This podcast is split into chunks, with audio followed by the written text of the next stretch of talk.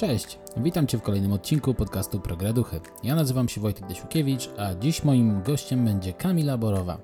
Kamila od ponad 10 lat pracuje w obszarze HR w branży IT. W obszarze swoich doświadczeń ma budowanie i realizację strategii rekrutacyjnych, budowanie i rozwój kultury organizacyjnej, procesów HR, rozwój kompetencji liderów i zespołów przez szkolenia, warsztaty oraz coaching. Kamilę pasjonują przede wszystkim ludzie i ich mocne strony.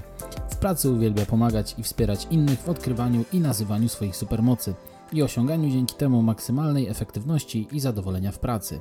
Mam nadzieję, że nasza rozmowa będzie dla Ciebie wartościowa. Pamiętaj, żeby podzielić się ją ze znajomymi, a ja zapraszam Cię również na nową stronę podcastu na prograduchy.pl. Tymczasem nie przedłużając, zaczynamy. Cześć Kamilo, bardzo Ci dziękuję za przyjęcie zaproszenia do podcastu. E, dziś wspólnie w sumie zastanowimy się nad rozwojem w branży IT, ale zanim o tym, to powiedz proszę parę słów o sobie. E, witaj, dzięki serdecznie e, Wojtku za zaproszenie. Więc ja z branżą IT jestem związana bardzo silnie już od 11 lat. Mam przyjemność akurat z ramienia tej roli takiej HR-owo-trenersko-coachingowej wspierać moich kolegów i koleżanki więc no, tym, się, tym się zajmuję, tym się pasjonuję. Już w sumie tak nie, nie bardzo sobie wyobrażam pracę w innej branży niż IT. E, bardzo lubię pracę z ludźmi, nie? w tym obszarze, z tym, w jaki sposób działają, myślą, funkcjonują, jak się rozwijają. Gdzieś tam bardzo mocno mnie to, e, mnie to pasjonuje. W tym momencie akurat jestem w firmie, która zajmuje się mocno projektami automotive, więc jest to jakiś taki obszar, powiedzmy, mocno sprecyzowany, jeśli chodzi o IT. E, tworzymy dużo rozwiązań takich RD dla, e, dla, no dla firm produkujących nowoczesne samochody. Więc tak pokrótce o mnie, jestem mamą pięciolatka, lubię biegać. Czyli ogólnie mówiąc, jesteś zajętą osobą. Jak już słyszę pięciolatka, to. Tak, tak, tak. Jestem bardzo zajęta. Lubię też być zajęta, więc to się wszystko ze sobą fajnie łączy. Super. No, w sumie żyjemy trochę w takim zabieganym świecie. No, wszyscy mamy jakąś tam masę obowiązków na głowie. E, to powiedz mi, w jaki sposób możemy sobie zadbać o rozwój, biorąc pod uwagę tą masę obowiązków i ograniczoną ilość czasu w ciągu doby. Mhm. Fajnie, że mówisz o tym ograniczonym czasie, bo faktycznie jest bardzo dużo takich e, e, rozpraszaczy i, i, rzeczy, które chcą przykuwać naszą uwagę. Jak sobie patrzę na tą sytuację z COVID-em i po prostu wzrost też liczby, nie wiem, firm szkoleniowych czy różnego rodzaju, rodzaju działań takich mających na celu właśnie rozwój kompetencji online, to jeżeli ktoś faktycznie nie wie, e, jak się rozwijać i, i, co chce robić, no to może być bardzo takie, no nie wiadomo gdzie skierować tą uwagę, nie? A jednak co bym po, tutaj, wydaje mi się najważniejsze, no to mieć jednak dobrą tą kontrolę uważności, czyli gdzie ja kieruję swoją uwagę, gdzie ja kieruję swój czas i czy to faktycznie przynosi e, te pożądane efekty. Więc fajnie jest na początek wiedzieć w ogóle, co ja robię i dlaczego ja to robię, nie? Bo, bo jeżeli jestem programistą, to to realizuje jakąś moją potrzebę, nie? I jeżeli jestem programistą, powiedzmy, nie wiem, full stack, to też dla, z jakiegoś powodu. E, I odpowiadając sobie na to pytanie, właśnie takie why, dlaczego ja to właśnie robię, pomijając to, że zarabiam pieniądze, pracuję z ludźmi i tak dalej, ale dlaczego właśnie to, to trochę od tego bym zaczęła. Nie, nie wiem, czy, czy kiedyś miałeś do czynienia z taką koncepcją Simona Sineka Find Your Why, on właśnie mówi o tym, że najpierw zacznij od tego, dlaczego coś robisz, no i później cała reszta do tego łatwo jest już doszyć, nie? Tak, to słyszałem o tej koncepcji, e, tylko wydaje mi się, że czasami jest tak, że zastanawiając się akurat w naszej branży e, nad tym, dlaczego programujemy, to tak obserwując moich kolegów, mhm. większość z nich powiedziałaby, że dla pieniędzy. Tak, domyślam się. się że, mhm.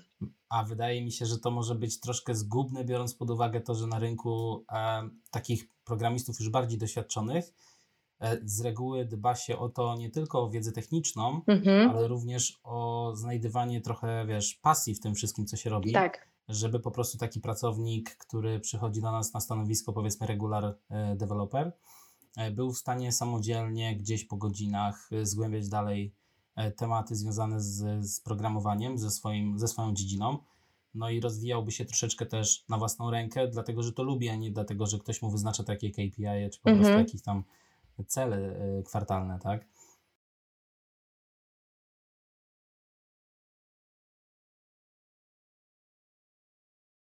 Tak, tak, tak. Tak ta motywacja finansowa no jest najprostsza, nie? Bo tak naprawdę no czemu pracujesz, żeby zarabiać? No jasna sprawa, nie? Tylko tak naprawdę, żeby zarabiać możesz robić bardzo dużo różnych rzeczy, nie? I z jakiegoś powodu robisz to, co, to, co robisz. No to, co mi się wydaje, to na pewno taką odpowiedź łatwiej się znajduje z kimś. Nawet, nie wiem, jak obserwuję, jak my pracujemy, to nie wiem, e, dobry lider, dobry menadżer, czy dobry mentor, czy dobry HR, czyli osoby, które mają takie kompetencje, żeby właśnie w tym pomóc trochę, to, to są osoby, z którymi warto o tym rozmawiać, nie? I, I też zależne oczywiście to jest, jakby jak zadbać o rozwój, zależne od tego też, gdzie ja jestem, nie? Bo jeżeli ja jestem juniorem, e, to raczej będę potrzebował, żeby ktoś mi pokazał i powiedział, co nie? I, I o to należy zadbać. Jeżeli ja jestem, powiedzmy, nie wiem, na tym poziomie takim regulara, to raczej już będę wiedział, co chcę robić, ale będę bardziej oczekiwał, że może ktoś mi podpowie w jaki sposób jeszcze, co jeszcze, nie? Ale jak jestem na przykład seniorem, czy tam już tech leadem, to ja raczej wiem, co chcę robić i dlaczego, i teraz bym oczekiwał,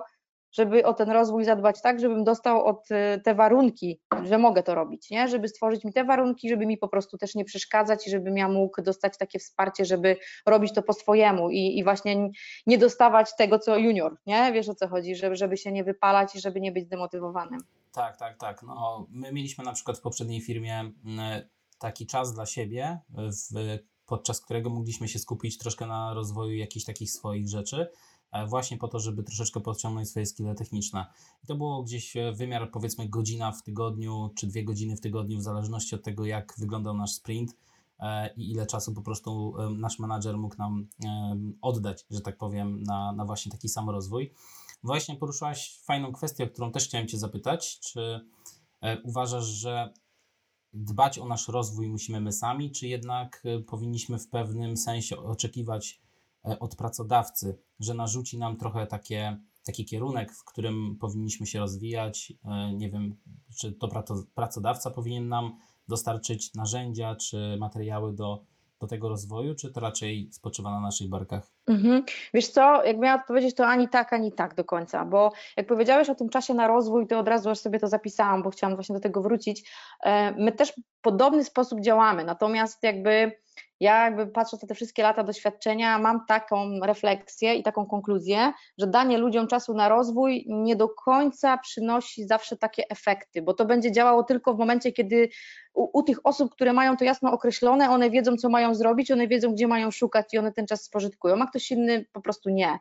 My działamy w takiej konstrukcji, nazywamy to tribem, gdzie, e, gdzie jakby realizujemy, mamy też czas na rozwój, ale to nie jest na zasadzie takiej, że każdy robi co chce, ale też nie jest tak, że firma mówi, co mamy robić. Tylko generalnie chodzi o to, że mamy wysokopoziomową strategię firmy i, i teraz zastanawiają się, w trajbach są wszyscy ludzie, jakby, czyli multidyscyplinarnie, wszyscy programiści, testerzy i tak dalej, jak oni, jakie, ma, jakie mają wizje na swój rozwój, co oni chcą robić i teraz jak my z, te, z tego, co potrzebują konkretne osoby, możemy razem stworzyć coś, na przykład tworzyć projekty, tworzyć demo, pisać artykuły i tak dalej, co z jednej strony będzie realizowało potrzebę naszej strategii biznesowej, przynosiło nam konkretne projekty, które chcemy mieć, bo jesteśmy software house'em, ale z drugiej strony ci ludzie będą nakręceni na to, co robią, bo to będzie spójne z ich indywidualną wizją na ich rozwój. I tą wizję, jakby mając takie one-on-one, bo mamy takie spotkania one-on-one, gdzie staramy się właśnie jeżeli kogoś zatrudniamy, to pierwszy one on one jest po to, żeby sprawdzić człowieku, czemu ty chcesz robić to, co ty robisz. Jaka jest twoja wizja? I on z reguły mówi, wizja? Przecież ja chcę zarabiać kasę i właśnie to, co ty mówisz, nie? I cała rola jest taka, żeby pomóc mu to znaleźć. Słuchaj, co ty chcesz robić i czemu? Dobra, no to teraz sprawdźmy, jak my to możemy połączyć z tym, z tą naszą machiną i wtedy właśnie dajemy narzędzia, dajemy wsparcie, dajemy czas i tak dalej, ale to musi być spójne, bo jak ludzie czują, że robią to, co chcą robić, a z drugiej strony jeszcze to przynosi wartość biznesową i ewidentnie to wtedy firma też chętniej to wspiera, nie? I, i to ma bardzo fajne przełożenie, nie? Więc to musi mieć moim zdaniem e, sens. Więc gdzie jest odpowiedzialność, jak wracając do Twojego pytania, i tu, i tu, nie? Bo jeżeli firma chce mieć zmotywowanych ludzi, to musi stworzyć takie warunki, żeby byli, a jeżeli ludzie no, chcą się rozwijać, to muszą też za to wziąć odpowiedzialność. Wiesz o co chodzi? Chcą, muszą to robić, nie? Więc to musi się moim zdaniem łączyć inaczej nie da rady. Jak tak siądę sobie, żeby coś poczytać na godzinę, to nie zawsze w to wierzę, że to może być takie, wiesz, sfokusowane w dobrą stronę. Jasne, no w sumie to, to, o czym mówisz, e, nie spotkałem się jeszcze z takim podejściem, a z tego, co mówisz, wydaje mi się to bardzo ciekawe, bo w sumie to jest takie podejście trochę win-to-win, nie? Tak. Że mhm. firma jakby korzysta na tym, bo wytwarzana jest jakaś wartość, natomiast pracownicy też korzystają, bo ta wartość daje im rozwój. Tak. Mega fajne. I jeszcze co jest tutaj mega istotne, co mnie mega cieszy, że ten rozwój jest wielowymiarowy, bo okazuje się, że na przykład ktoś chce być e, Mm, no nie wiem, speakerem na konferencjach docelowo, gdzieś to jest elementem jego wizji, albo ktoś chce prowadzić też na przykład szkolenia, a ktoś myśli o pisaniu artykułów, więc zastanawiamy się nie tylko nad tym, żeby on mógł mieć powiedzmy ten dostęp do tego całego powiedzmy o, o narzędziowania, które da mu rozwój kompetencji twardych, tylko wtedy myślimy też, dobra, czego ty potrzebujesz, żeby nauczyć się występować, jak możemy ci pomóc, nie? E, I, i nie wiem, robimy dry runy, robimy różne ćwiczenia na elevator pitche i tak dalej, i tak dalej.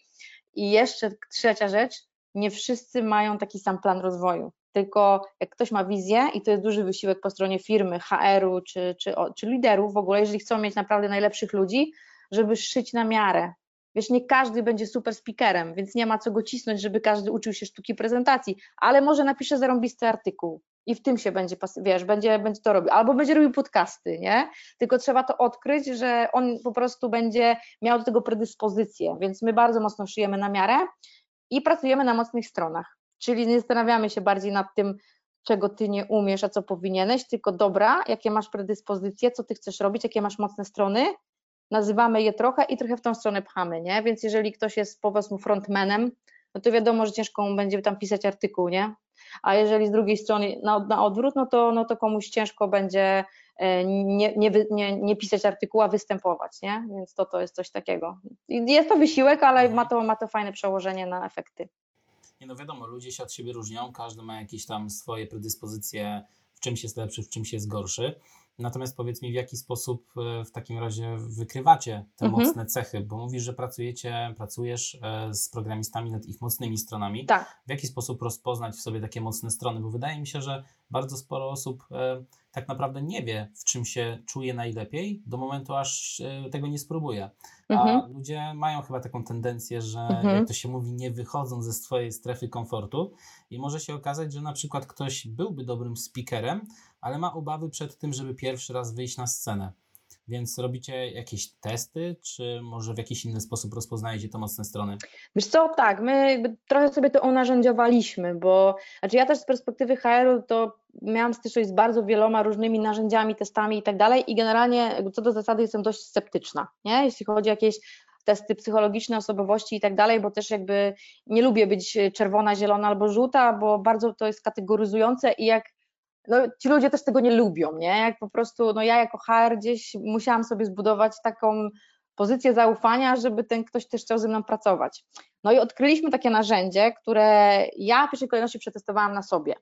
E, nie wiem, czy słyszałeś o Instytucie Galupa, to jest Instytut Galupa, to jest najbardziej znany na świecie Instytut Badania Opinii Publicznej e, i oni też pracują z zaangażowaniem i motywacją i też ją mierzą. Widzę, że się uśmiechasz, czyli coś pewnie tutaj wiesz. Tak, e, jakby jestem świeżo właśnie po, po takim teście Galupa. Właśnie, to Także jest... już na... swoje talenty mam. Tak, to jest nasze narzędzie, z którym pracujemy. Ja, ja zrobiłam swój test Galupa półtora roku temu, i rozpoczęłam pracę ze swoim rozwojem. E, ja jestem coachem, ale zaczęłam pracę też z coachem i trochę jakby nie poszłam z tym do zespołu, póki sama nie przetestowałam na sobie. E, więc jak sobie to już przetestowałam i zobaczyłam, ile mi to dało, to dopiero z wnioskami przyszłam do zespołu i zrobiliśmy warsztaty, pokazaliśmy, jak to działa i tak dalej. No i ludzie zrobili po prostu te testy. Znaczy to też jest zaufanie i gdzieś tam nasza, na, które ja gdzieś tam ja buduję z nimi, weszli w to i faktycznie zaczęła ta machina działać. W sensie, że jak zobaczyliśmy, kto gdzie ma te talenty i w jaki sposób kontekstowo z nimi pracować, bo to też nie chodzi o to, żeby wiesz, zrobię sobie talenty, o fajnie, ale mam zarąbistą piątkę, w sumie to się z tym wszystkim zgadzam i spoko i tyle. No właśnie nie, ja im mówię, że jako mówimy raport, to jest jedno, a teraz zastanówmy się, jak ty wykorzystujesz te talenty, albo czy wykorzystujesz wszystkie, albo jak możesz je wykorzystać w projekcie, a jak możesz w trajbie, a jak na przykład chciałbyś. I oni mają wtedy wielkie oczy, mówią, kurde, to już wiem, czemu ja nie chciałam robić tych prezentacji, nie? Ja mówię, no i super, no i nie musisz. Mówi, nie muszę, no nie musisz. I jest wielka ulga, nie? I, I zapał, no dobra, to będę robił coś innego. Więc mamy tu narzędzie, to jest jedno z narzędzi. Innym narzędziem, które, z którego korzystamy jest feedback. E, I u nas jakby to, na czym gdzieś tam ja mocno bazuję, to to, że ludzie nie myślą tak, mój menadżer, zbierz mi feedback, powiedz mi, co tam inni o mnie mówią. Chcesz feedbacku, to musisz nauczyć się o niego prosić, musisz nauczyć się go dawać i musisz go po prostu zobaczyć jego wartość, nie? Więc tak naprawdę e, ludzie zbierają dla siebie feedback i, i też już pokazała mi praca z programistami, że pytania otwarte to tak do końca to nie wiedzą, co tam mają napisać, a z drugiej strony robienie jakichś ocen i tak dalej, to też jest gdzieś coś, co bardzo daleko jest y, ode mnie, bo też powoduje od razu, że ktoś się czuje oceniany, nie? Więc w organizacji nazwaliśmy sobie takie, porozmawialiśmy z większością ludzi w organizacji, zebraliśmy informacje, za co cenią swoich kolegów, koleżanki w pracy i tak dalej, i tak dalej. Z 500 zachowań w drodze analizy wybraliśmy 15 i w oparciu o to zbudowaliśmy formularze feedbackowe. I ludzie po prostu się autentycznie cieszą, bo widzą, no faktycznie to jest to, co ja cenię, to, co jest ważne, bo sami o tym mówili, więc jakby są zaangażowani w tworzenie tego.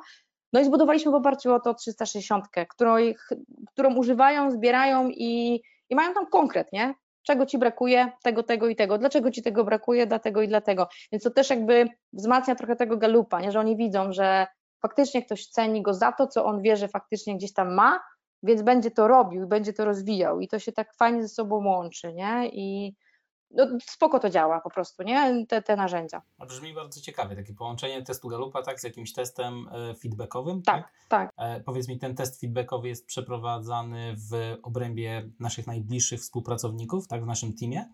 Prosimy, jako programista proszę o feedback członków mojego zespołu, czy bardziej szerzej to jest? Wiesz co, to też jest y, jakby zależy od osoby, która ten feedback zbiera, nie? Jakby to, co ja zawsze mówię, to weź zastanów się, czy to dla Ciebie wartościowe, bo jeżeli wyślesz na, na announcementowym kanale na Slacku proszę o feedback, no to to jest bez sensu, co nie? Pomyśl, z kim pracowałeś przez ostatnie, nie wiem, miesiące, od kogo chcesz zapytać, kto w ogóle zna kontekst, bo jak z kimś dwa razy rozmawiałeś na Slacku, no to ten feedback nie będzie wartościowy, a może wręcz przeciwnie, ktoś mylne wnioski ma, nie? Więc zawsze staram się sugerować im, że konkretna jakaś mała liczba osób, żeby to też nie był duży jakiś tam, wiadomo, zaangażował dużo czasu, ale żeby ten, żeby zapytać o te z którymi pracujesz, czy to jest projekt, czy to jest inny kontekst, albo wiesz, że ktoś obserwuje Twoją pracę, tak jak nie wiem, ja HR, więc mnie często osoby pytają o feedback też, mimo że nie mamy kontekstu pracy, nie? Więc tak bardziej staram się budować w nich też tą świadomość, żeby oni sami wiedzieli, czego oni chcą. I jakby ta, ta siła sprawczości jest trochę inna, nie? I, I później nawet już nie używają formularzy, tylko idą pogadać. To w ogóle jest super, nie? Że wiesz, że jakby, że to jest takie, bardziej wchodzi w krew, niż jest jakimś tam tylko formularzem, gdzie tam pojawia się Excel czy jakieś inne rzeczy, co nie? No właśnie u nas e, podczas e, tak jakby rozmów z ludźmi e, wyszło, że najbardziej podczas tej właśnie covidowej sytuacji najbardziej im brakuje rozmów przy papierosie. Bo to są po prostu najbardziej wartościowe rozmowy, mm. najwięcej dało się załatwić i dlatego jakby ta praca zdalna no, jest super, wszyscy ją fajnie oceniają, przynajmniej u nas, Natomiast y, jednak brakuje troszkę tego kontaktu ludzkiego i, i takich, wiesz, rozmów przynajmniej raz w tygodniu e, z ludźmi gdzieś w takich bardziej luźnych warunkach, a nie tylko na, na konferencji online'owej. Tak, tak, no to jest mega ważne. Też ludzie się, wiesz, dużo od siebie uczą, inspirują, obserwują się, to jest takie, no to jest bardzo ważne, nie? Więc praca zdalna to utrudnia na pewno. Tak, i też ostatnio poruszaliśmy taki wątek, że e, w przypadku pracy programistów może być to łatwiejsze do ogarnięcia, to znaczy taka praca zdalna i przyzwyczajenie się do pracy samodzielnej, pracy zdalnej. Natomiast problemem może być to w momencie, gdy mamy jakieś takie zadania bardziej kreatywne, które musimy w grupie opracowywać, mhm. i wtedy wyszło na to, że jednak no, ten kontakt ludzki, taki face to face, no, daje o wiele więcej jakby takich bodźców, nie? Tak, I jesteśmy tak. w stanie po prostu być bardziej kreatywni. Ok, a powiedz mi, czy jesteś w stanie wskazać takie najczęstsze programy, czy jesteś w stanie wskazać takie najczęstsze problemy programistów? Ja słyszałem i bardzo często też się przewija w sieci na przykład syndrom oszusta. Mhm. E, czy może jakieś inne problemy z, udało Ci się zaobserwować na przestrzeni lat? Wiesz co, właśnie to mnie ciekawi ten syndrom oszusta, bo ja się akurat przez te 11 lat za bardzo z nim nie spotkałam, jeśli chodzi o to, tą brak wiary w taki swój sukces i przypisywanie tego tym zewnętrznym jakimś czynnikom i tak dalej. Ja nie, ja bardziej to, co jakby mo w mojej pracy powiedziałabym, że jest największym problemem, to stereotypy.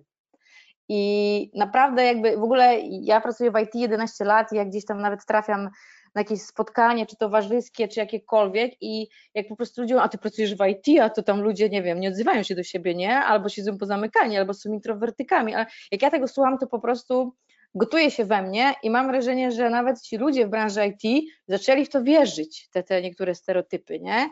E, I wydaje mi się, że to jest duży problem, bo tak naprawdę, mm, nie wiem, nie, nie, wiem, ty jesteś programistą, to pewnie będziesz wiedział, co to buduje, czy to buduje uczelnia, czy, czy, czy, coś, czy coś innego, ale wydaje mi się, że faktycznie E, jest parę takich stereotypów właśnie, że jesteśmy, introwerty, że jesteśmy introwertyczni, że nie wiem, nie, nie wiem, e, soft skille to nie dla nas, e, albo że właśnie jakieś takie bardziej to chcemy się dzieci kodować, ale tak jak się tam zajrzy głębiej, to okazuje się, że dużo więcej potrzeb się tam kryje u tych ludzi i, i wystarczy tylko taki trigger i okazuje się, że te stereotypy nie są prawdziwe. Jeśli chodzi o ten syndrom oszusta, to no ja mówię Ci, myślałam o tym długo i wydaje mi się, że że często to może być z tego, że jednak ten, że programiści jednak cenią jakość, jakość kodu i tak dalej, i tak dalej, i tak dalej. Więc raczej będą myśleć, co nie działa, może co trzeba naprawić, albo co trzeba e, zrobić lepiej, więc mogą tak sobie myśleć też trochę o sobie, nie? A jak coś tam, nie? Że ten, że, że, że ten sukces to tak w sumie to tak w sumie, ale co tu jeszcze bym poprawił u siebie i co tu jeszcze mam do zrobienia i tak dalej, bo widzę to też w tym, u siebie w tym przestawieniu pracy na mocnych stronach, że oni nie chcieli na początku w ogóle, nie, ja nie chcę pracować nad tym, to jest bez sensu, będziemy tutaj malować trawę na różowo i tak dalej, ja chcę wiedzieć, co ja mam zrobić, żeby lepiej pracować i czy, co mi, czego mi brakuje, co mi się trochę łączy, nie, wiesz, że na zasadzie takiej nie, nie gadajmy o tym, co mam, bo to dla mnie jest niewygodne nie? Więc to może tak trochę faktycznie gdzieś, gdzieś, gdzieś tutaj być, nie? Jeżeli to odpowiada na pytanie. Tak, no w pewnym sensie odpowiada na pytanie. Ja też o tym długo myślałem, bo e, w sumie też kiedyś miałem taki syndrom oszusta w takiej może trochę luźnej formie. Mm, natomiast e, zacząłem się zastanawiać, czy to troszeczkę nie wy... czy to trochę nie wynika z tego, że brak jest nam na rynku trochę ustrukturyzowania oczekiwań pracodawców e, wobec konkretnych stanowisk to powiem Ci też, że przy pracy z juniorami, bo ja również prowadzę szkolenia, e, mhm. gdzie osoby, które chcą wejść do branży IT, e, uczą się programowania, podstaw programowania, to wydaje mi się, że problem, jaki się pojawia właśnie z juniorami, że oni nie są w stanie znaleźć pracy i bardzo często słyszy się opinię, że juniorzy na przykład po bootcampach e, mają bardzo małą wiedzę i nie są przez to przyjmowani do pracy. Troszkę to może wynikać z tego, że rynek, czyli pracodawcy de facto, nie chcę tu nikomu nic zarzucać, ale wydaje mi się, że troszkę nie e, jakby nie mówią o swoich potrzebach wprost, czyli nie ma jakby pewnego standardu stanowiska junior frontend developera na przykład, czy tam junior Java developera, co on musi wiedzieć, żeby zdobyć pracę. Każda firma ma jakieś swoje standardy. Wiadomo, że to wszystko zależy od jakby poziomu zaawansowania technologicznego w firmie. Natomiast wydaje mi się, że trochę brakuje takiego, mm, takiego benchmarka, żebyśmy wiedzieli, dokąd zmierzać. E, i żebyśmy się czuli pewnie z tym, że wiemy dostatecznie dużo na obecnie jakby e, na, na naszym obecnym stanowisku. I troszkę chyba to może z tego wynikać, że po pierwsze nie wiemy, bo nikt nam tego nie powiedział, bo nie ma nigdzie jasno zapisanych zasad. E, natomiast później przy code review zawsze nasi koledzy coś znajdą. Jak my robimy code review, to, na, to my też coś znajdziemy u kolegów, Natomiast zawsze ktoś coś znajdzie, czyli zawsze da się coś zrobić lepiej, a w zasadzie trochę inaczej, bo też ciężko to rozpatrywać w kategoriach lepiej, gorzej. E, wiadomo, że zawsze coś można usprawnić. E, I wydaje mi się, że może te dwa czynniki trochę połączone ze sobą powodują taką pewną niepewność, że my nie wiemy, czy faktycznie robimy coś dobrze, czy źle. I faktycznie wydaje mi się, że to, co mówiłaś, że ten feedback, czyli zbieranie tego feedbacku od e, jakby współpracowników, mogłoby naprawiać ten problem, czyli troszeczkę go mhm. rozwiązywać, bo... Znaczy wiesz co, mi się wydaje, że w ogóle feedback, praca z feedbackiem jest takim czymś trudnym, wydaje mi się, nie wiem czy może tylko w naszej branży, ale wydaje mi się, że Polacy jako mentalność mamy coś, coś takiego, że raczej mówimy jak coś nie działa, ale jak działa, no to nic nie mówimy, czyli to znaczy, że działa, wiesz o co chodzi, nie? Więc jeżeli tak. jakby, wydaje mi się, że mm, przez naszą drogę czy edukację i tak dalej, my nie dostajemy tych pozytywnych wzmocnień, co tak działa i dlaczego, a nie na zasadzie jesteś fajny, nie? Bo jesteś fajny, to ci nic nie mówi, nie? Tylko słuchaj, to robisz dobrze, bo, nie? Bo to działa i tak dalej, nie? My w poprzedniej organizacji, w której pracowałam, mieliśmy taki duży program właśnie dla studentów, że braliśmy tych studentów i oni po prostu przychodzili i mieli mentorów, nie? I oni robili wielkie oczy, bo my mówiliśmy im, słuchajcie, jesteście zarąbistymi ludźmi, nie? I zatrudnialiśmy ich po prostu. A oni byli przekonani, że nic nie potrafią. Właśnie to, co ty mówisz, że oni nic nie potrafią. A mówimy, no okej, okay, spoko, tylko że tak naprawdę dla nas nie jest aż takie istotne, co ty potrafisz, tylko raczej jak myślisz, jaką masz postawę, w jaki sposób e, do tego podchodzisz, bo jeżeli podchodzisz do tego tak, a nie inaczej, jeżeli umiesz rozwiązywać problemy, jeżeli masz odpowiednie postawy, to ty się tego nauczysz, to jest żaden problem, nie? I pamiętam, że już tam w tamtej organizacji wdrożyliśmy takie podejście hiring for attitude, też, to też narzędziowane i też wdrożyłam je w, te, w tej organizacji, że de facto nie zatrudniamy za umiejętności techniczne, tylko zatrudniamy za postawy, bo jeżeli ktoś ma określone postawy, a powiedzmy mam bardzo mało doświadczenia, to to jest pikuś, to jest kwestia czasu, wiesz, tak samo przedstawianie się z języków programowania dla takich osób, nie, jak one mają odpowiednie postawy, ale pokazanie im, że oni mają te postawy, nazwanie tych postaw i kurczę, i oni tak, wiesz, no faktycznie, nie, i, i praca z tym, wydaje mi się, że tego nas nikt nie uczy i wydaje mi się, że to nie jest tylko problem branży IT, tylko w ogóle ludzie tak to, co ty mówisz na pewno, nie? Że jakaś standaryzacja i że to na pewno pomoże, jasne oczekiwania i tak dalej, ale wiesz, kiedy ktoś wie od początku gdzieś tam swojej drogi edukacji, w czym jest dobry, co umie i tak dalej, to to jednak się buduje latami, nie? I, i, i tego wydaje mi się nam trochę, trochę brakuje, nie? I, I pracy też z takimi postawami, z umiejętnościami miękkimi, to się teraz mówi kompetencje przyszłości, co nie? Że e, posiadajmy te kompetencje no, posiadajmy te kompetencje, bo wtedy będziemy w stanie bardzo dużo robić różnych rzeczy i na przykład przebranżawiać się też, nie? E, więc to jest też dla mnie coś takiego, że niekoniecznie ta wiedza decyduje o sukcesie, a bardziej umiejętność na przykład jej nabywania, odpowiednie właśnie zachowania, e, sposób myślenia i tak dalej, nie? Mhm.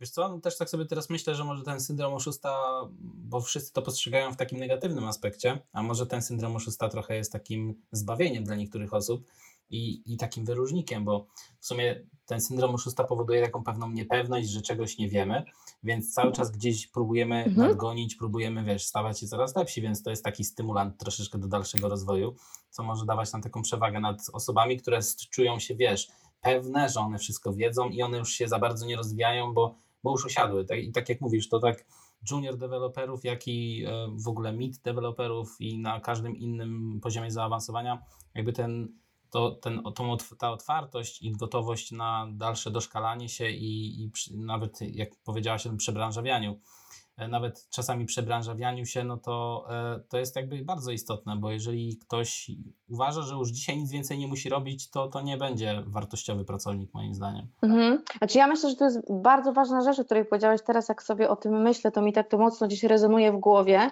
bo jak powiedziałam na początku, że nie wyobrażam sobie pracy w innej branży, to jakby to ja wiem dokładnie teraz jakby też dlaczego, bo jak mm, Pracowałam też w innej branży i znam też ludzi z innej branży i wydaje mi się w moim odczuciu subiektywnym, że ludzie z IT to są ludzie najbardziej żądni wiedzy i umiejętności i ciągłego właśnie szukania odpowiedzi i tak dalej i to, co mówisz właśnie o tym syndromie szósta, nie? To trochę to, trochę to adresuje, nie? Że oni wciąż chcą coś więcej, coś inaczej, coś jakoś tak. i, e, i no i mam wrażenie, że im dojrzalsi w swoim rozwoju, tym bardziej ciekawi i otwarci na inne perspektywy, co nie? Że jak są tacy Aha. dojrzalsi w swoim tym rozwoju takim personalnym, nie tylko technicznym, nie? To tym bardziej są ciekawi tego, co ktoś inny ma do powiedzenia i jakoś i poszerzają, jakby nie patrzą tylko, nie wiem, dobra, frontend developer to to, to, to i wiesz, tak silosowo, tylko patrzą też szeroko na różne inne obszary, gdzie mogą się rozwinąć, nie miękkie tak zwane, bądź jakieś inne, więc,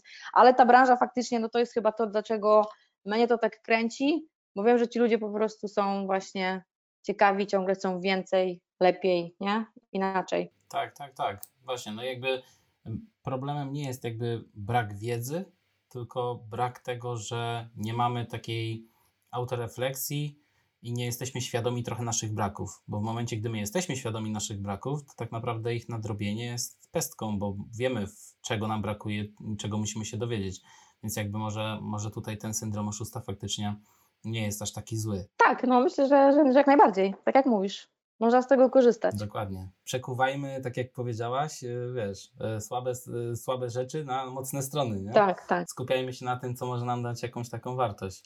A jak walczyć z wypaleniem zawodowym? Bo ja powiem Ci szczerze, że w zeszłym roku przeżywałem coś na, na krój wypalenia zawodowego i taki ciągły rozwój wydaje mi się, że faktycznie może, może powodować takie wypalenie. Mhm. Czy wiesz, rozwój z jednej strony, czyli ciągła pogoń za nową wiedzą, a z, drugiej strony ilość pracy, która mhm. w zeszłym roku, jak dla mnie, była bardzo przytłaczająca. No ale sam sobie to zrobiłem, więc tylko sam do siebie mogłem mieć pretensje.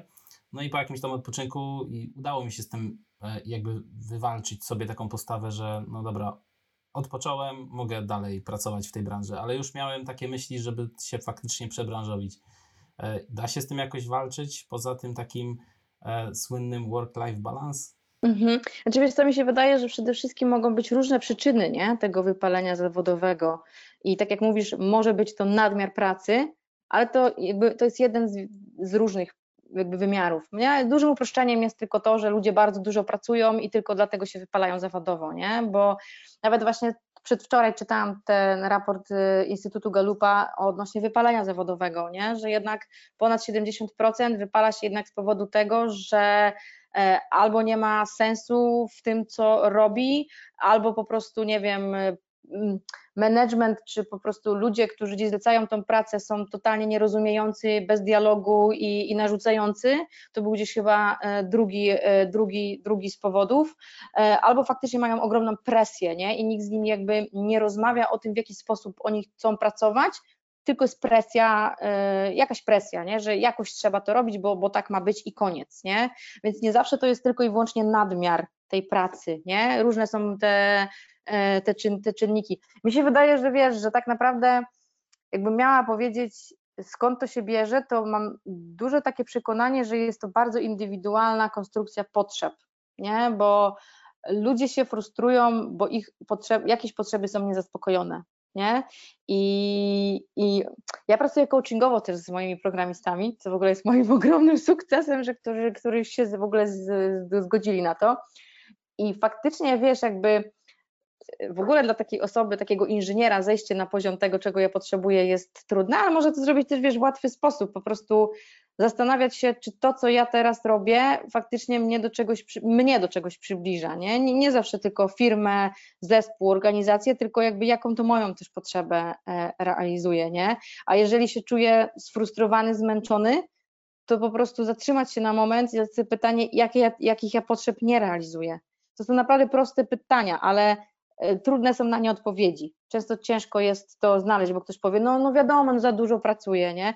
Z reguły to nie jest to. Z reguły to nie jest to, że za dużo pracuje. Z reguły albo ktoś z kimś pracuje, albo sposób pracy, albo presja, albo ktoś coś mi narzuca, e, albo nie mogę przez to, nie wiem, spędzać czasu z bliskimi, bo taki jest zorganizowany projekt, nie mam na to wpływu.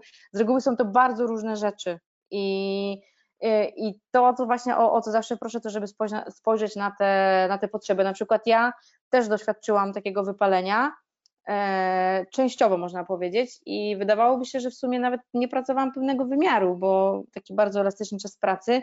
I też zanim dotknęłam tego, że brakuje mi wpływu, że ja potrzebuję wpływu, zresztą bardzo mocno wyszło w moim galupie, że ja tego wpływu nie mam, że bardzo dużo rzeczy gdzieś dzieje się poza mną i ja nie mam wpływu na to, jak to się dzieje, jaki jest tego rezultat i tak dalej, tylko jestem stawiana przed faktem dokonanym, to jest ta przyczyna. Więc wiedziałam od czego zacząć, jakiś szukać jakby od tego, gdzie ja mam te strefy wpływu, a tam, gdzie nie mam, to czy mogę coś zrobić, nie? Jak okazało się, że już wiem, co jest przyczyną, mogłam się za to zabrać, to teraz jakby już totalnie jest, jakby jestem w innym miejscu, mam zupełnie inną motywację, nie? I myślę, że to będzie bardzo indywidualne. No w sumie, tak jak o tym opowiadasz, to wydaje mi się to strasznie skomplikowanym problemem. Jeszcze bardziej niż, niż to, co miałem wcześniej, e, takie swoje wyobrażenie na temat tego problemu. E, no bo tutaj i pojawiło się już to, o czym wspomniałaś chyba na samym początku, czyli utracenie swojego why. Mhm. E, też może powodować to wypalenie zawodowe. E, powiedz mi, czy w przypadku mm, może nie tyle programistów, ale uważasz, że posiadanie takiego coacha e, pozwala uniknąć tego problemu, czy to jest raczej osoba, która pozwala nam wyjść z takiego problemu? Wiesz co, ja też tak bym nie szła też od razu w taką stronę, że tam każdy powinien mieć coacha, bo już, już, już widzę, jak słuchają tego osoby z branży IT i rzucają niewidzialnymi pomidorami, że po prostu coach... tak, tak, no bo bo tutaj też chciałem poruszyć takie, e, takie stwierdzenie, że właśnie coaching w Polsce troszkę stracił w oczach o Jezu, ludzi, bardzo. Nie? Tak, no że tak generalnie nawet jak użyłam już tego słowa, to tak zastanawiałam się, gdzie to dalej mnie zaprowadzi. Wiesz co, bardziej chodzi o to, E, jak te osoby, jak o siebie dbają, e, jak o siebie dbasz, nie? Jak o siebie dbasz, bo to, że nie wiem, e, kodujesz, robisz to, co lubisz i tak dalej, a jesteś sfrustrowany, no to jakby odpowiedź dla mnie jest prosta, jakoś o to nie dbasz. O coś, albo o coś, co sprawia, sprawiłoby, że jesteś zadowolony, nie? Czy potrzebny jest do tego coach? Niekoniecznie. Może być to po prostu ktoś, z kim sobie o tym pogadasz. Bo prawda jest też taka, że jak często o czymś myślimy, E, i zamkniemy się w naszych tym sposobie definiowania naszych problemów i świata i tak dalej, no to takie mamy przekonanie też i o sobie, i, i o tym, co się dzieje. W ogóle porozmawianie czasami i powiedzenie tego na głos już, już sprawia, że myślimy o tym inaczej, a jeszcze jak tam ktoś zada parę pytań, tylko to też fajnie, że wiesz, to jak to nie jest coś przypadkowy, zawsze jest to, nie wiem, albo jakiś, nie wiem, kolega, który rozumie ewentualnie z czym ja się mogę mierzyć, może ze mną pogadać, E, albo, albo nie wiem, fajny lider, to w ogóle jest skarb, jeżeli mamy lidera, który w jakiś sposób jest nas w stanie wysłuchać, wesprzeć i trochę zrozumieć, o co tam, co tam może leżeć, nie? E, co może być przyczyną, więc jakby tutaj nie żebym, że każdy musi być coachem, wręcz przeciwnie, e, nie, natomiast no, taki sposób pracy coachingowej, co znaczy, żeby zrozumieć, o co chodzi tej osobie, a nie zakładać, że ona ma to i to i potrzebuje tego i tego. Wiesz o co chodzi, nie? Bo najgorsi są tacy coache, którzy teraz będą jakieś motywacyjne e, pomysły mieć, naj, najlepsze dla tak. wszystkich i że każdy może być po prostu nie wiadomo jak super. No ja takie rzeczy nie wierzę, co nie? Raczej bym posłuchała, jak ktoś nie ma z kim pogadać, no to posłuchać trochę siebie i co tam może być, nie? co tam może się dziać, u, co jest przyczyną. Jakby wydaje mi się, że właśnie branża coachingowa straciła przez osoby, które używały stwierdzenia, może pewnie, pewnie będziesz kojarzyła, kto tego używał najczęściej, zawsze i wszędzie możesz wszystko. Tak, tak. Bo kto ci kurwa ukradł marzenia, nie? Tak, tak. Najczęściej, naj, najbardziej znany chyba w tej branży. Natomiast... Yy, Właśnie faktycznie wydaje mi się, że posiadanie osoby, która jest w stanie nam pomóc, porozmawiać z nami w momencie, gdy mamy jakąś taką rozkminę troszeczkę nad swoim życiem i nad swoją karierą, to posiadanie takiej osoby to jest faktycznie duża wartość i, i wydaje mi się, że ten coaching może przeżyć mhm. taki renesans tylko potrzeba do tego odpowiednich ludzi. Ja Ci powiem też coś takiego, że my oprócz tych naszych indywidualnych why, w sensie, no, że wiemy, co, na czym zależy każdemu człowiekowi, to mamy też takie why naszego zespołu. Jakby zrobiliśmy sobie, dobra, gdzie my jako zespół chcemy dojść, jak my chcemy pracować. I jednym z tego elementów jest praca razem. I to nie znaczy, że my siedzimy i robimy wszystko razem. Ale to znaczy, i jakby ja właśnie ich tym też tych wspieram, że jak z czymś się kurde mierzysz, to weź idź z kimś o tym pogadaj czy to jest kod, czy to jest po prostu jakieś rozwiązanie, czy to jest coś, co cię właśnie jakoś denerwuje, że no nie wiem, nie chcesz pracować w taki sposób w tym projekcie albo z tym, weź z tym o kimś z tym y, po prostu pogadaj, że po prostu zawsze razem jest łatwiej coś wymyślić, nie? jeżeli to jest ktoś zaufany, więc to nie jest tak, że siedzimy tam razem i się na siebie patrzymy w każdej sytuacji, są gadamy o wszystkim, tylko właśnie, żeby bo programiści też trochę tak mają, że oni tam sobie chcą jednak sami wszystko przekminić i sami wymyślić nie? E, I, I to może być jeszcze bardziej obciążające, jeżeli komuś jest trudno, że on teraz czuje się całkowicie odpowiedzialny za to, że on musi sobie teraz sam z tym poradzić i wyjście poza to, no dlaczego sam? Znaczy, by dlaczego, skąd takie przekonanie, co nie? I taki wtedy pojawia się, no w sumie nie wiem, no bo tak mi się wydaje, nie? I, i spróbowanie inaczej odkrywa trochę inne możliwości, nie? Tak, ale wiesz, że to wynika chyba troszkę z takich przyzwyczajeń, które chyba są, panują w, w, większości firm, chociaż nie wiem, czy w większości, ja mówię z własnego doświadczenia oczywiście, gdzie tak naprawdę programista dostaje taska i ma tego taska wykonać E, I oczywiście no, zdarza, zdarzają się sytuacje, że idziesz do kolegi i mówisz, słuchaj, weź ze mną tu przegadaj ten temat, bo no, potrzebuję tutaj to przegadać po prostu, nie? I tu jest też, pojawia się ta teoria żółtej kaczuszki, mhm. czyli opowiadam kaczuszce o problemie i ten problem sam mi się w głowie układa przez tą analizę, nie? Natomiast powiem Ci, że w obecnej firmie spotkałem się pierwszy raz z tak zwanymi groomingami technicznymi, gdzie mm, my się spotykamy i po prostu obgadujemy tematy i to tak głęboko. To nie jest tak, że dobra, tu trzeba zrobić to. Mhm. Nie, mówimy, że trzeba zrobić to i za chwilę cały zespół siedzi i y, myśli nad tym, jak to zrobić, żeby to było zrobione raz, a porządnie i, i, i wiesz, żeby nie trzeba było tego dwa razy robić. Oczywiście no też zdarzają się problemy takie, że no, my coś przegada, przegadujemy w, ty, w teamie, i okazuje się na poziomie implementacji, że jednak temat nie był dostatecznie przegadany, ale to jest chyba normalne i, i nie da się wszystkiego przewidzieć i to też pewnie zależy i od kompetencji osób, które biorą udział w takim groomingu, no i troszeczkę też od, e, od ilości takich osób, bo im więcej osób, tym, tym wiadomo, im więcej głów, tym więcej pomysłów. Mhm. Także wydaje mi się, że e, to jest po prostu kwestia nastawienia w firmach i wdrażania tego typu procesów właśnie w zespołach. Znaczy myślę, że to jest duża właśnie odpowiedzialność po stronie firm i leadershipu. Naprawdę, że jakby ja, wydaje mi się, że ludzie mają, znaczy jest, bo są dwie teorie, nie? Jest teoria jakaś X, Y, jest przekonanie, że ludzie są z natury leniwi i mi się nie chce, albo to przekonanie, że ludzie są z natury pracowici, chcą, tylko trzeba po prostu stworzyć do tego warunki. Więc ja jestem fanką tej teorii, która mówi, że ludziom się generalnie chce i mają wszystkie zasoby, i odpowiedzialnością organizacji i liderów jest stworzyć taką, takie, taką sytuację i taką przestrzeń, żeby to miało szansę zaistnieć. Jeżeli to się nie dzieje, to jestem, daję sobie rękę uciąć, że to jest wina organizacji leadershipu, nie tych ludzi. Bo jeżeli nawet nie robią tego, co powinni dobrze, to znaczy, że ktoś ich nie zatrudnił adekwatnie do ich kompetencji, umiejętności, predyspozycji i tyle, nie? I jakby ja tę odpowiedzialność raczej stąd chciałabym zdjąć i też pokazuję to u nas w organizacji, jeżeli ktoś nie performuje, no to no to sobie myślę, okej, okay, dobra, to jest fakt, ale teraz pytanie, co zrobiliśmy, żeby performował, jakie dostał narzędzia, jakie dostał wsparcie, czy my wiemy w ogóle, jak on lubi pracować. No i pojawia się masa pytań, na które czasami nie ma odpowiedzi, wielkie oczy, no i, no i trzeba z tym pracować, nie?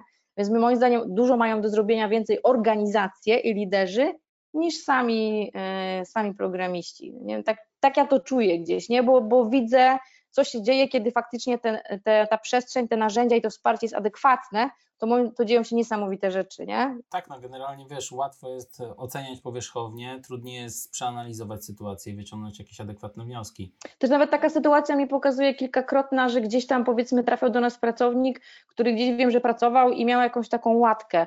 On to słuchaj, nie, on to nie, on to z nikim nie gada, w ogóle najmądrzejszy, ciągle się ten. I po prostu ja poznaję tego człowieka i jakby no, nie staram się nie oceniać, no ciężko, bo najpierw staram się poznać, a później okazuje się, że w ogóle to wszystko to jest nieprawda, nie? Tylko y, można mieć jakby pierwsze wrażenia różne, ale zanim się oceni, to trzeba by zrozumieć na przykład, czemu on y, tak ma, nie? Y, albo czego potrzebuje, żeby na przykład inaczej. I okazuje się, że kurczę, totalna bzdura, powiedziałabym, a propos tych stereotypów, one się tak budują też, nie? Y, I na temat branży, i na temat konkretnych, powiedzmy, gdzieś tam osób, i przyszywa się te łatki, bo bo tak to, tak to ja to widzę, nie? Mhm. Okej, okay, a powiedz mi jeszcze, bo poruszyłaś temat lidera, już chyba dwukrotnie poruszaliśmy ten temat tak mhm. tak pokątnie. Właśnie bardzo mnie interesuje temat, e, jaki powinien być ten lider, jaka jest jego odpowiedzialność, co on powinien robić, czym się powinien zajmować, jakimi tematami. Mhm. I teraz moje tutaj pytanie, bo mówimy o liderze, mówimy o project managerze, czy mówimy. Chodzi mi o team lidera. Tak, bo jakby ja to też rozró rozróżniam, nie? Jakby Chodzi gdzieś tam jakby project manager, który prowadzi projekt od strony takiej powiedzmy techniczno-finansowej i tak dalej, zupełnie innymi cechami się charakteryzuje, nie musi być liderem, nie? O to mi chodzi. Jeżeli mamy na przykład osobę, która ma być technicznym liderem Aha. i team liderem w jednym, to ona będzie musiała mieć określone umiejętności i techniczne, i miękkie, nie? A może być osoba, która ma być tylko team liderem i niekoniecznie technicznym, nie? Ja po prostu na to patrzę wielowymiarowo. E, natomiast na pewno jeżeli miałam powiedzieć po pierwsze, to lider przede wszystkim musi umieć słuchać, nie? Więc jeżeli mówimy o tym, co mówiłeś wcześniej, że takie ja wiem najlepiej i ja tak i tak będziemy robić, bo ja tak myślę, bo ja tak uważam, no to nigdy nie bądź liderem po prostu, nie? Albo zastanów się właśnie, dlaczego tak jest. Na pewno nie to, więc przede wszystkim umiejętność słuchania i gdzieś. Yy, dostrzegania też wszystkich członków zespołu, bo y, moim zdaniem taki niedojrzały lider będzie bazował na tych mocnych swoich ogniwach w zespole, które są mocne, bo po prostu wszyscy wiedzą, że są mocne i czasami może zapomnieć o kimś, kogo potencjał gdzieś tam się nie odkrywa na pierwszy rzut oka, nie? Więc taki lider musi po prostu y, widzieć wszystkich i w taki sposób drive'ować tą pracą, żeby każdy robił w zespole to, co go z jednej strony to, co umie, ale z drugiej strony też to, co go nie nudzi. Czyli to nie może być tak, że e, a to ty zrobisz to, bo to umiesz, tylko zastanowić się, dobra, ale czy to będzie dla niego jakiś drive, czy to będzie go tam trochę, wiesz, będzie trochę challenge'em, czy to będzie takie, a zrób, bo ty na pewno to zrobisz, Czy może nie lepiej dać to Tomkowi, który Mhm. jest powiedzmy trochę z niższym seniority, a będzie go to jarać, a ty go trochę w tym wesprzyj. Czyli takie wiesz, jakby umiejętność dostrzeżenia tych, tych zasobów tego zespołu i utrzymania tej motywacji przez odpowiednie, nie wiem, pomaganie w przypisywaniu zadań, nie? Ale na przykład zadaniem może być też zauważenie, że taki junior Tomek ciebie senior, seniorze, nie wiem, Janku będzie potrzebował, żebyś mu pomagał i jakby i dzięki temu i ty się rozwijasz i ty się rozwijasz. Więc jakby umiejętność słuchania i umiejętność angażowania e, różnych ludzi w zespole, to jest, są takie dwie rzeczy, które wydaje mi się, że są bardzo ważne. No i trzecia, ale to lidera w ogóle każdego nie przeszkadzać po prostu, nie? W sensie, jeżeli nie musisz, to nie przeszkadzaj, nie? Jakby tego nauczył mnie mój mąż, który jest menadżerem w branży IT od bardzo wielu lat, nawet jeszcze dłużej pracował w IT niż ja. I ja mówię, co tak w sumie, tak kiedyś go zapytałam, co ty tak najbardziej robisz dobrze?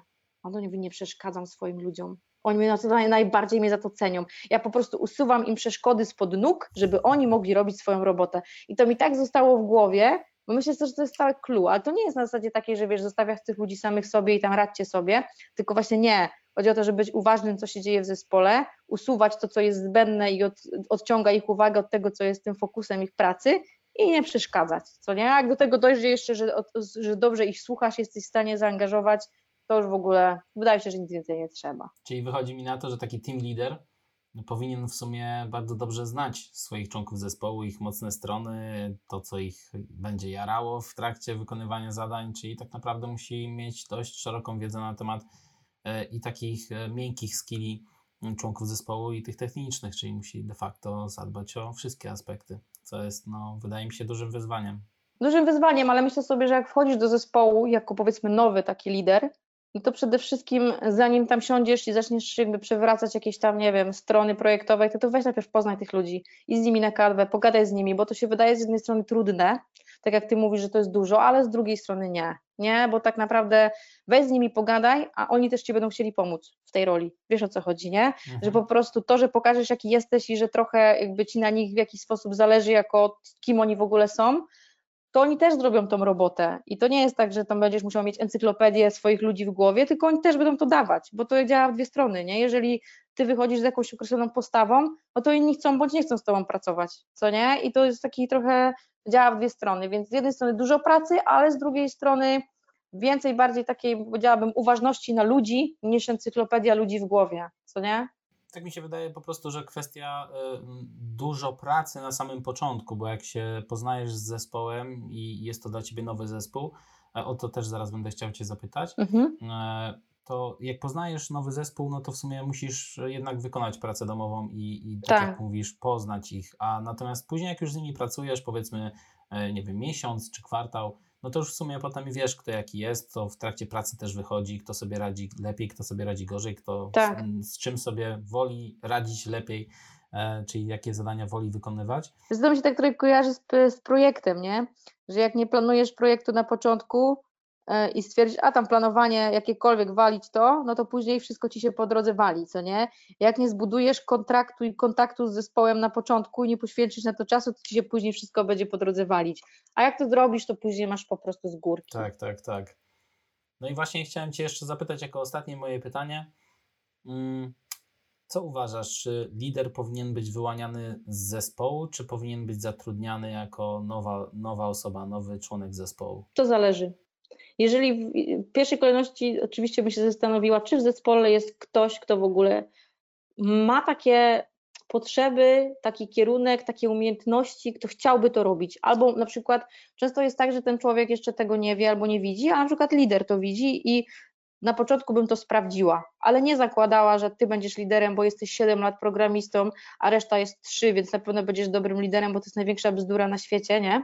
Bo może się okazać, że ktoś, kto jest 2 lata programistą, będzie lepszym liderem niż programistą, co nie?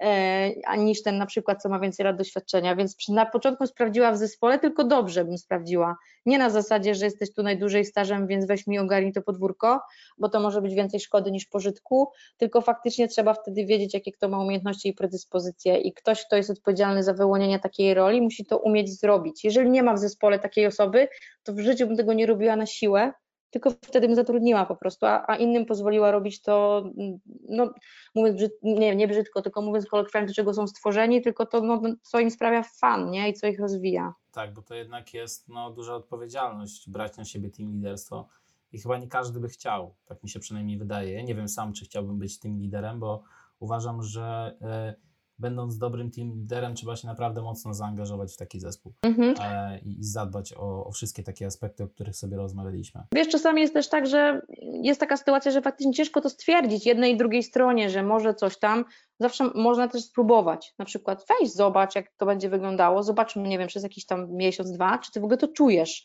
może nie czy ty performujesz, tylko czy ty to czujesz i może się okazać, że faktycznie ktoś stwierdzi, kurde, nie sądzę, że to jest takie zarąbiste, nie? Albo stwierdzi, że nie, to nie dla mnie. Ale wtedy musi być taki kontrakt na tą akceptację, że okej, okay, po prostu to wtedy wybieramy inną drogę, nie? Dużo tutaj takiego partnerstwa jest potrzebne i, i jednak, wiesz, e, agile'u, agile'a, tak, żeby tak, spojrzeć tak. na to trochę, trochę lekko padło słowo klucz agile.